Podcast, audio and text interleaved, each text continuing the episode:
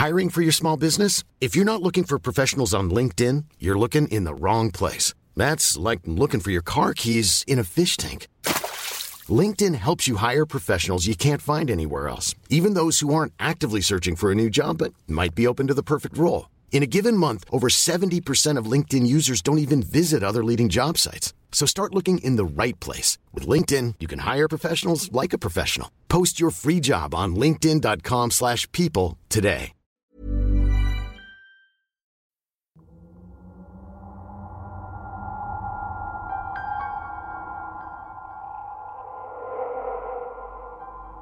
LGBT Ghost Story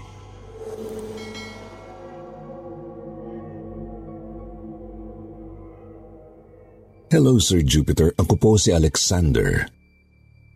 25 years old.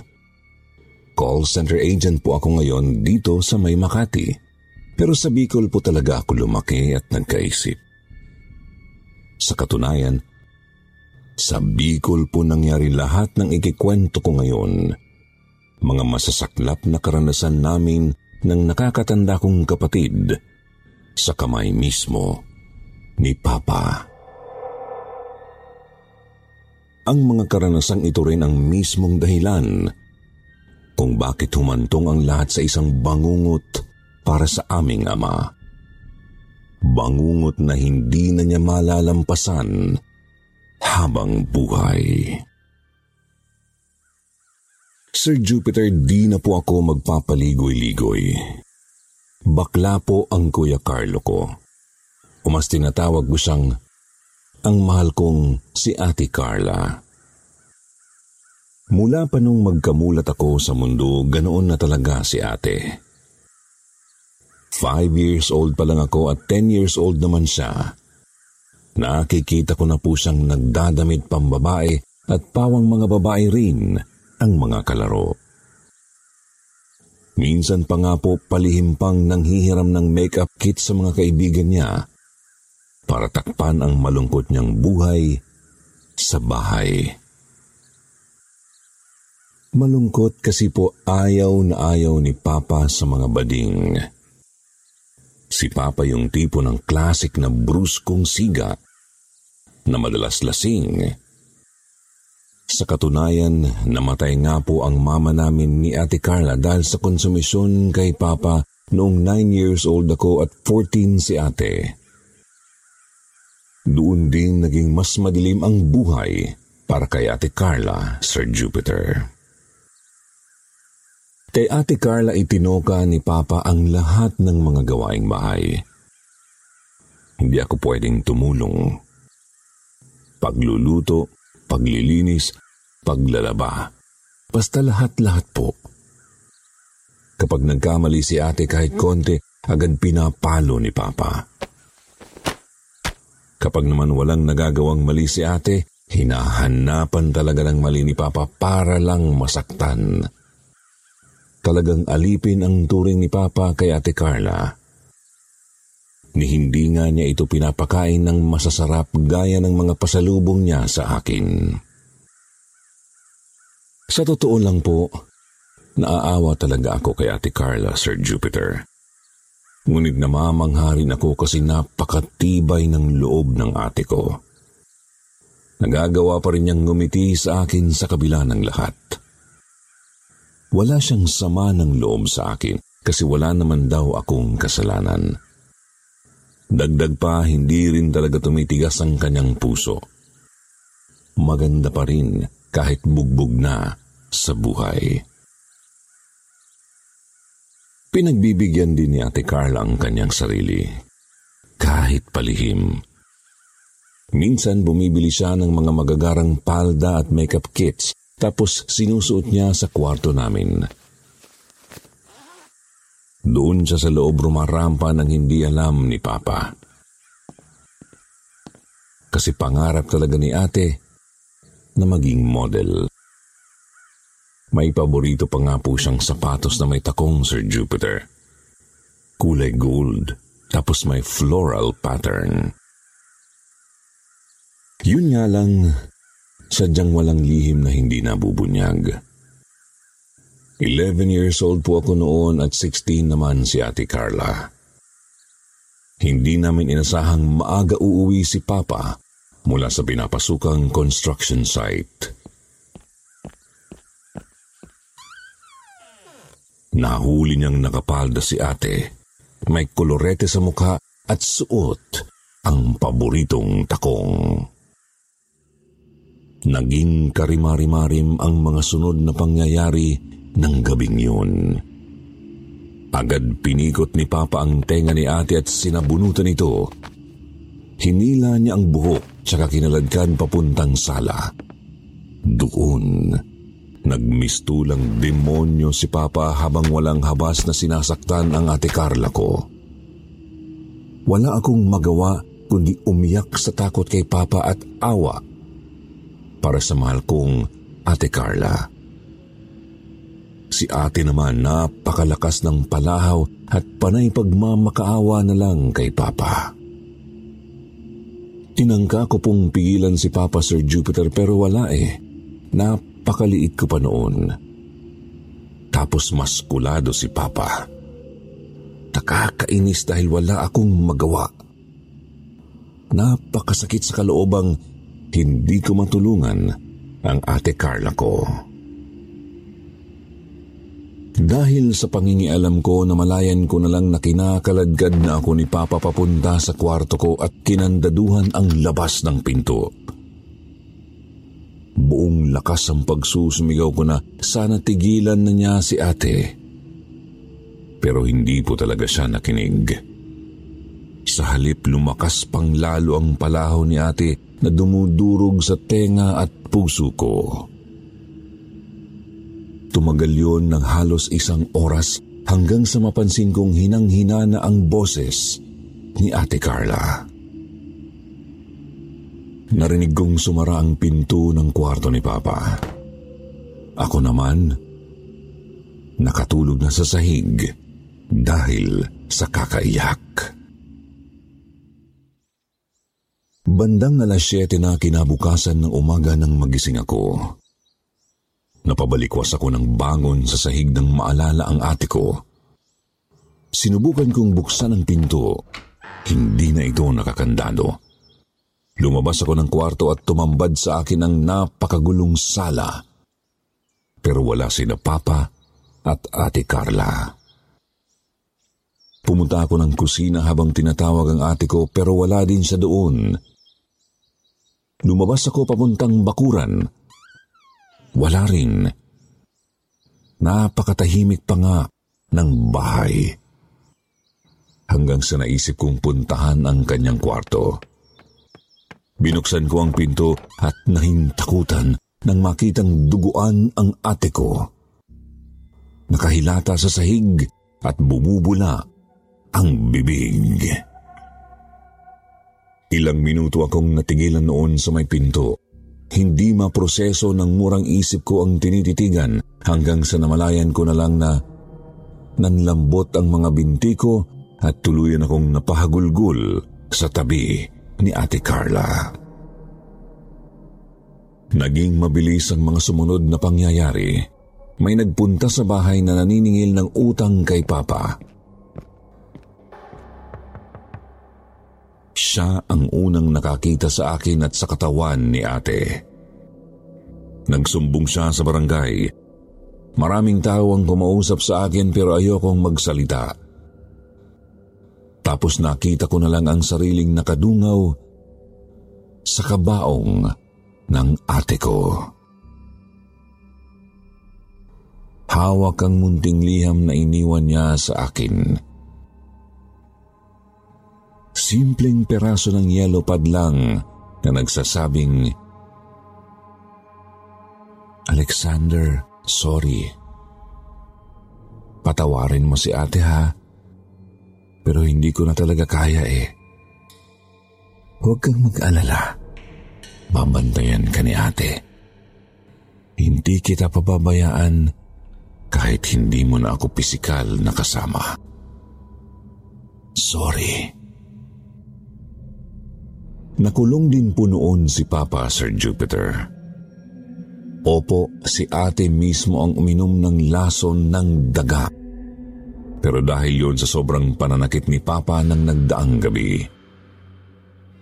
Ngunit, nakalaya rin po agad si Papa kasi walang nagsampa ng kaso. Wala na po kaming mama eh. Ako naman, 11 anyos pa lang noon. Hindi ko pa alam kung paano ibigay ang hustisya para sa mahal kong si Ate Carla. Kaya naman, grabing trauma po ang sumugat sa murang isip ko noon. Hindi ko mawaglit sa isip ko ang itsura ni ate nang matagbuan ko. Tapos kasa-kasama ko pa sa bahay ang taong nagpahirap sa kanya ng gusto at siya ring nagtulak sa kanya para magpakamatay. Sir Jupiter, naging malamlam ang buhay ko noon, lalo't miss na miss ko na ang ate Carla ko. Wala akong magawa kundi sariwain ang mga alaala noong kasama ko pa si ate. Habang pinagmamasdan ang mga gamit niyang naitago ko. Lumipas ang mahigit isang taon na natili pong mapait ang ugnayan namin ni Papa. Hindi man niya ako sinasaktan pero madalas ko naman siyang hindi kinikibo. Galit ako sa kanya eh. Pinatay niya ang ate Carla ko. Takot din, baka kasi saktan din niya ako lalo pat natauhan akong isa rin pala akong Eva. Hindi ko alam kung dahil lang ba sa nagre-rebelde ako kay Papa. Dahil sa impluensya ni ate noong maliit pa ako, o dahil ganito lang talaga ang tunay na ako. Basta niyakap ko na lang po ang katauhan ko bilang si Sandra noong 13 anyos ako. At gaya ng inaasahan, hindi nga po ito naging madali, Sir Jupiter. Kailangan kong itago ang lahat kay Papa. Natatakot ako baka gawin din niyang miserable ang buhay ko. Natatakot akong baka saktan din niya ako araw-araw. Wala akong magawa kundi itago ang pagiging binabai ko. Kahit gusto kong talagang bubigay. Wala akong magawa kundi magsumbong sa ate Carla ko. Umaasang sana, bantayan at alagaan niya ako. Pero gaya nga po ng sabi ko kanina, walang lihim na hindi nabubunyag. Di naglaon, nalaman din ni Papa na bakla ako. Gaya ng inaasahan naging kalbaryo po ang buhay ko simula noon. Pinatigil ako ni Papa sa pag-aaral at ginawang bagong alipin sa bahay. Gaya rin ng inaasahan, Araw-araw niya akong sinasaktan kapag nakagagawa ako ng kahit anong pagkakamali.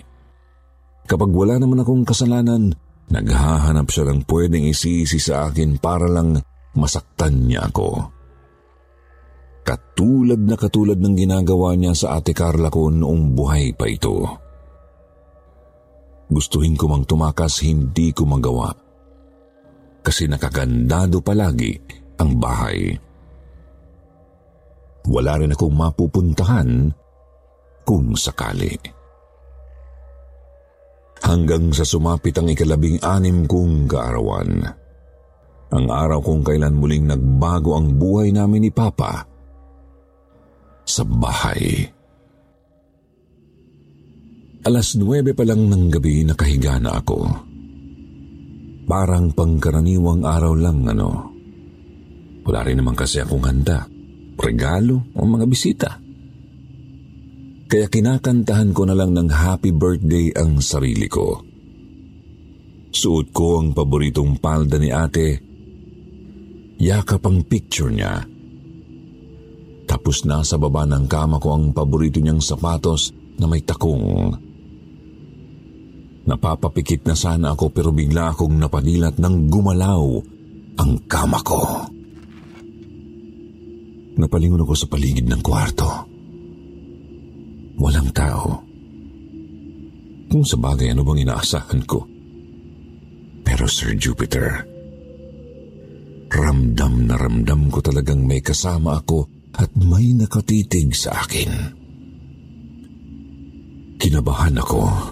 Kako, baka may nagmamatsyag na magnanakaw na nagbabalak looban ng bahay. Dumungaw ako sa bintana. Wala rin naman ako nakitang kahina-hinalang tao. Sa katunayan, nararamdaman kong nasa loob lang ng silid ang nakatitik sa akin. Bumalik ako sa kama at ng talukbong ng kumot. Subalit ramdam ko pa rin talaga ang kakaibang presensya na kasama ko sa kwarto. Pilit ko na lang sana itong babaliwalain nang makatulog na. Pero napapiglas ako nang may bumulong ng Happy Birthday sa akin. Napabangon ako ulit. Wala pa rin tao sa kwarto. Wala na rin ang kakaibang presensyang nararamdaman ko bagamat medyo kabado pa rin. Sabi ko na lang sa sarili ko, Kaloka? Ano kaya yun? May multo ba rito sa bahay? Ginabukasan pangkaraniwan pong nagsimula ang araw.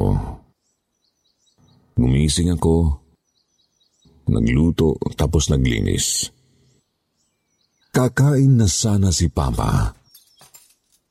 Pero nagreklamo siya kasi bakit hindi sinangag na kanin ang kasama ng daing. Sabi ko naman po sa kanya, Pa, wala na tayong bawang eh. Ayaw niyo naman ng sinangag na walang bawang. Sir Jupiter, yun lang ang mahinahon kong sinabi at nagalit na si Papa.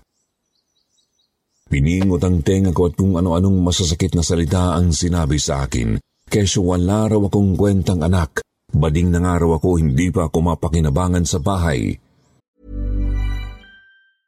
I'm Sandra, and I'm just the professional your small business was looking for. But you didn't hire me because you didn't use LinkedIn jobs. LinkedIn has professionals you can't find anywhere else, including those who aren't actively looking for a new job but might be open to the perfect role, like me.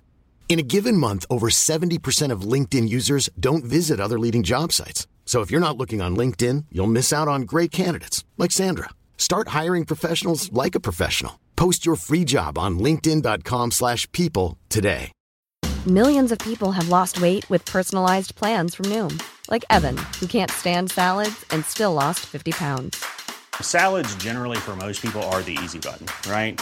For me, that wasn't an option. I never really was a salad guy. That's just not who I am. But Noom worked for me. Get your personalized plan today at Noom.com.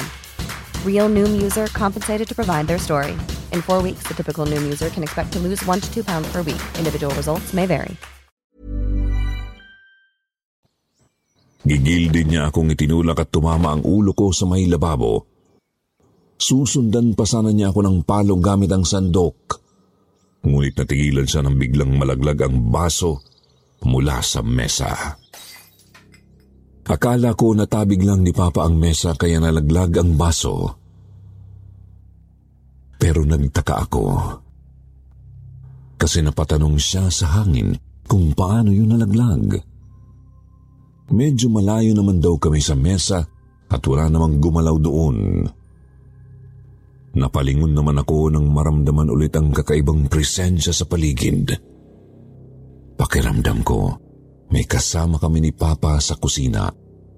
Nariyan lang at nakatingin sa amin. Nang mapurnada ang pananakit niya sa akin nung umagang yun, agad nang umalis si Papa papasok ng trabaho. Ako naman, nagpatuloy sa paglilinis at paglalaba. Pagkatapos nagmukmuk sa kwarto para umiyak ng umiyak.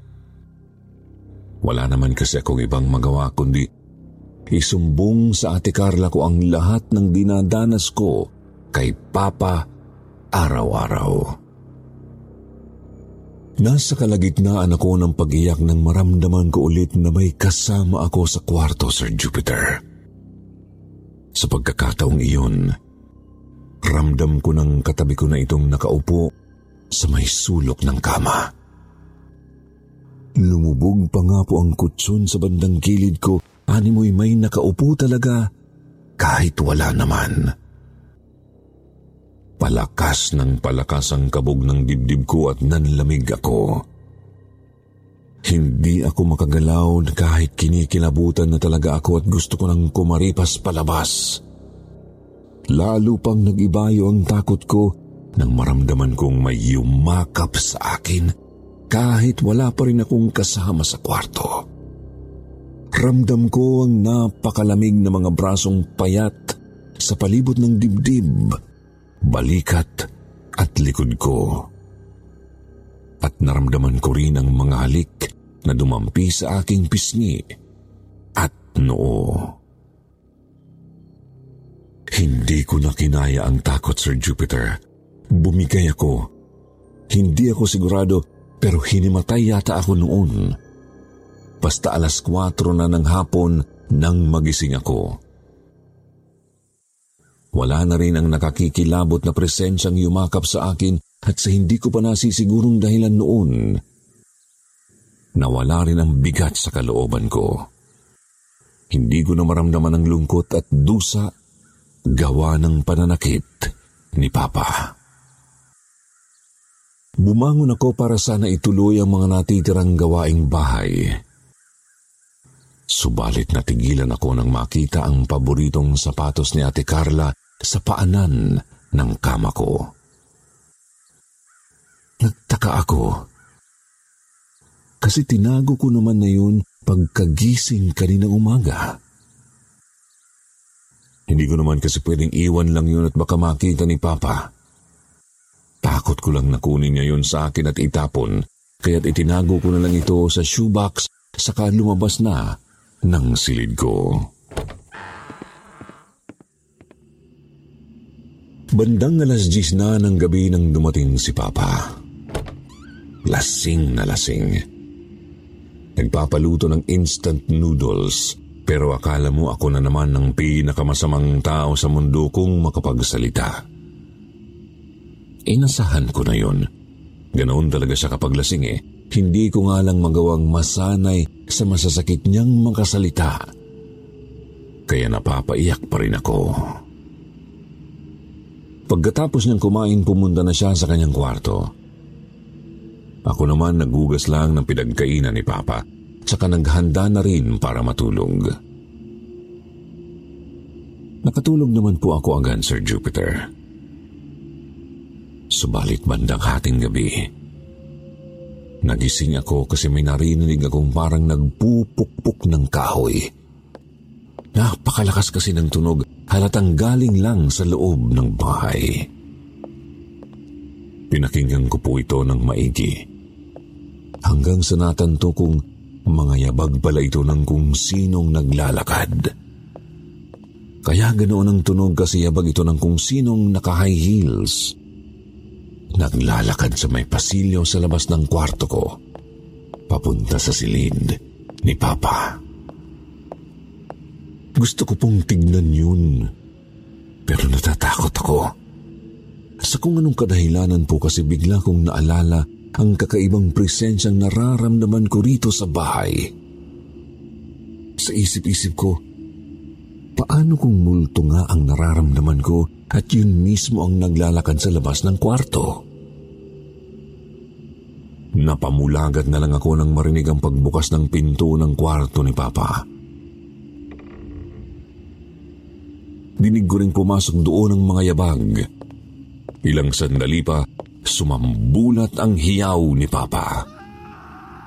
Bagamat halatang wala pa rin itong lakas dahil sa pagkalasing, may sinasabi siya ngunit hindi ko maintindihan.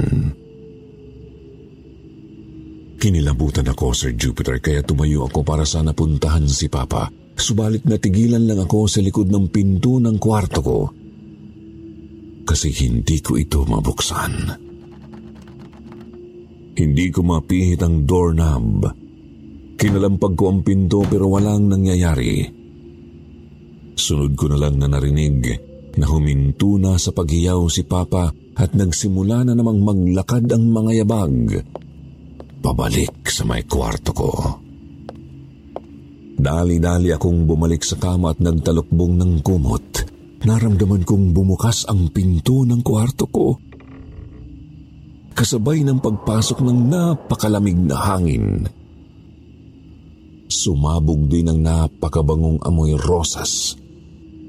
Kaamoy ng paboritong perfume ni Ate Carla. Si ate? Si Ate Carla ba yung multo? Nakaramdam ako ng pananabik sa naisip, Sir Jupiter, pero may agam-agam din. Paano kung maligno lang pala yun, nagkukunya rin si ate? Kaya imbis na bumangon at yakapin ang kapatid ko, lalo akong nagsumiksik sa sulok ng kama ko habang nakatalukbong. Dinig na dinig ko ang mga yabag ng mga sapatos na may takong.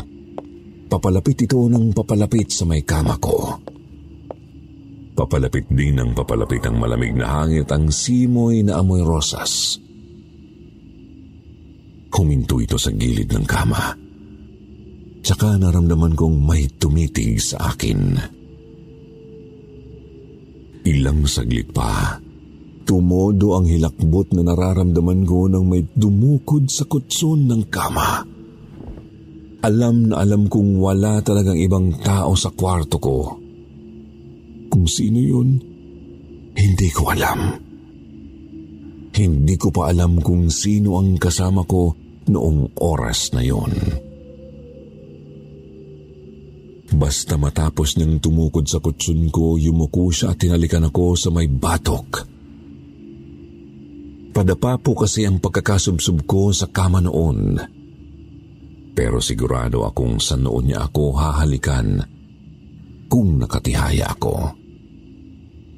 Halos panawan ako ng ulirat dahil sa lamig at kilabot na dulot niya sa akin. Hinaplos din niya ang ulo ko Tsaka naramdaman ko na lang ang unti-unti niyang pagkawala. Di ko napansing nakatulog na pala ako noon, Sir Jupiter. Pagkagising ko kinaumagahan, nagtaka ako kasi nakalabas na naman ang kahon ng paboritong sapatos ni ate. Nakabukas ito sa gitna ng kwarto ko tapos wala ng laman. Kako, sinong kumuha nun?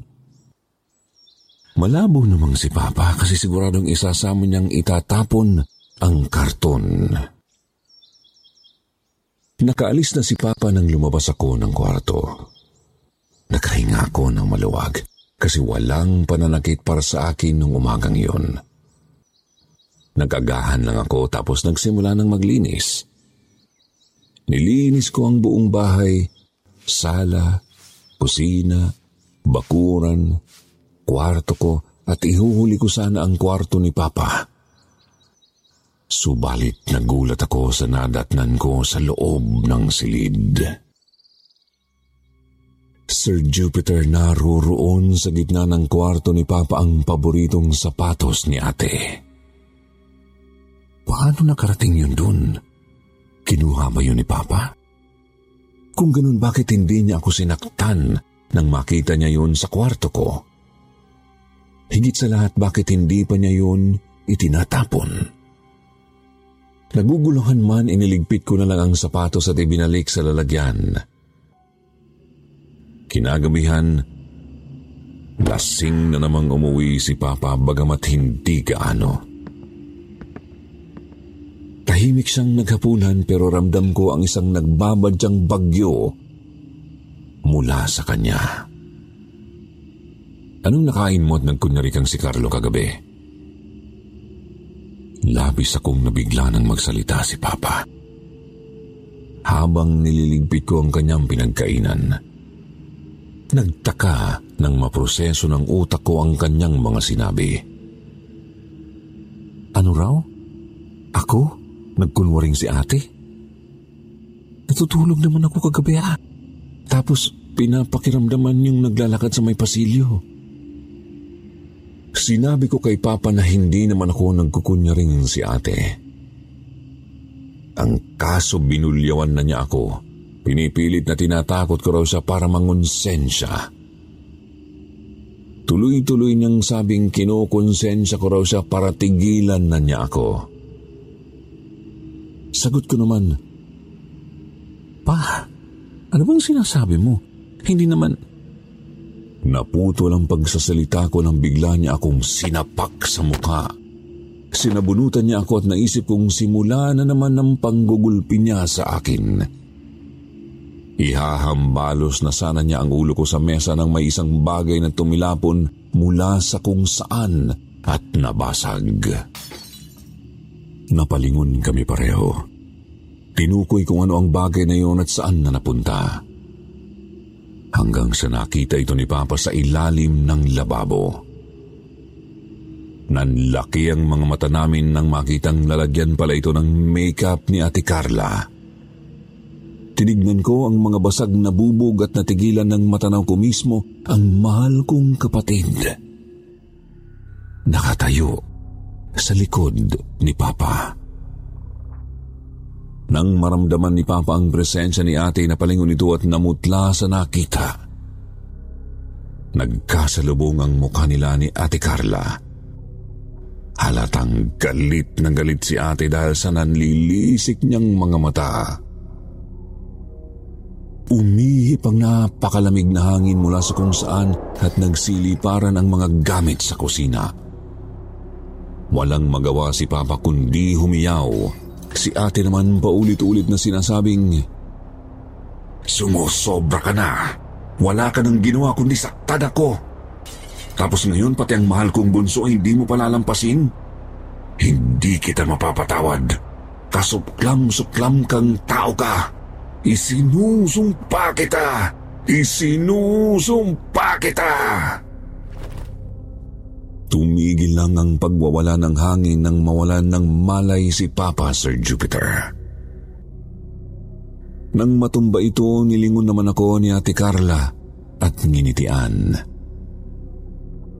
Napaiyak ako kasi tinutupan pala ni ate ang pangako niya sa akin. Babantayan niya ako kahit mula sa kabilang buhay. Mahal na mahal ako ng ate Carla ko at mahal na mahal ko rin siya. Sir Jupiter simula noon, hindi na ako sinasaktan ni Papa. Hindi po kasi siya tinatandanan ni Ate Carla.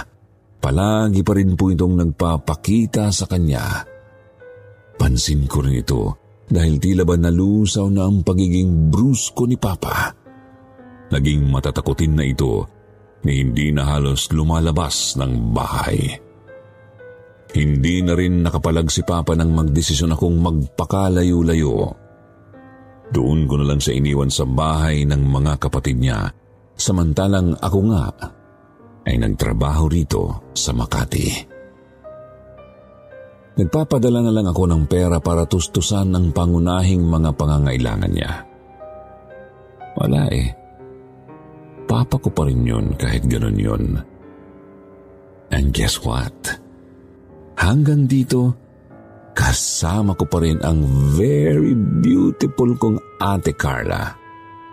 Binabantayan ako at sinusuportahan ako sa mga pasya ko sa buhay. Siya na rin ang sumasaway sa akin kapag may mali akong hakbang lalo na sa pagpasok sa mga maling relasyon. Sir Jupiter, hanggang dito na lang po ang kwento namin ni Ate Carla. Sana po ay marami kayong natutunan, lalo na sa pagtanggap sa pagkatao ng bawat isa. Siguro nga para sa paningin ng marami, kasalanan o mali na maging bakla pero hindi naman namin hinihiling na sang-ayunan ninyo ang lifestyle namin. Ang hinihingi lang namin, konting pag-unawa at respeto bilang tao. Thank you po and more power sa inyong channel.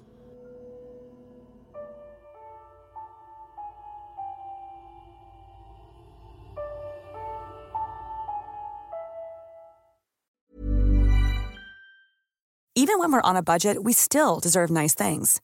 Quince is a place to scoop up stunning high-end goods for 50 to 80% less than similar brands. They have buttery soft cashmere sweaters starting at $50, luxurious Italian leather bags, and so much more. Plus, Quince only works with factories that use safe, ethical, and responsible manufacturing. Get the high-end goods you'll love without the high price tag with Quince. Go to quince.com/style for free shipping and 365-day returns.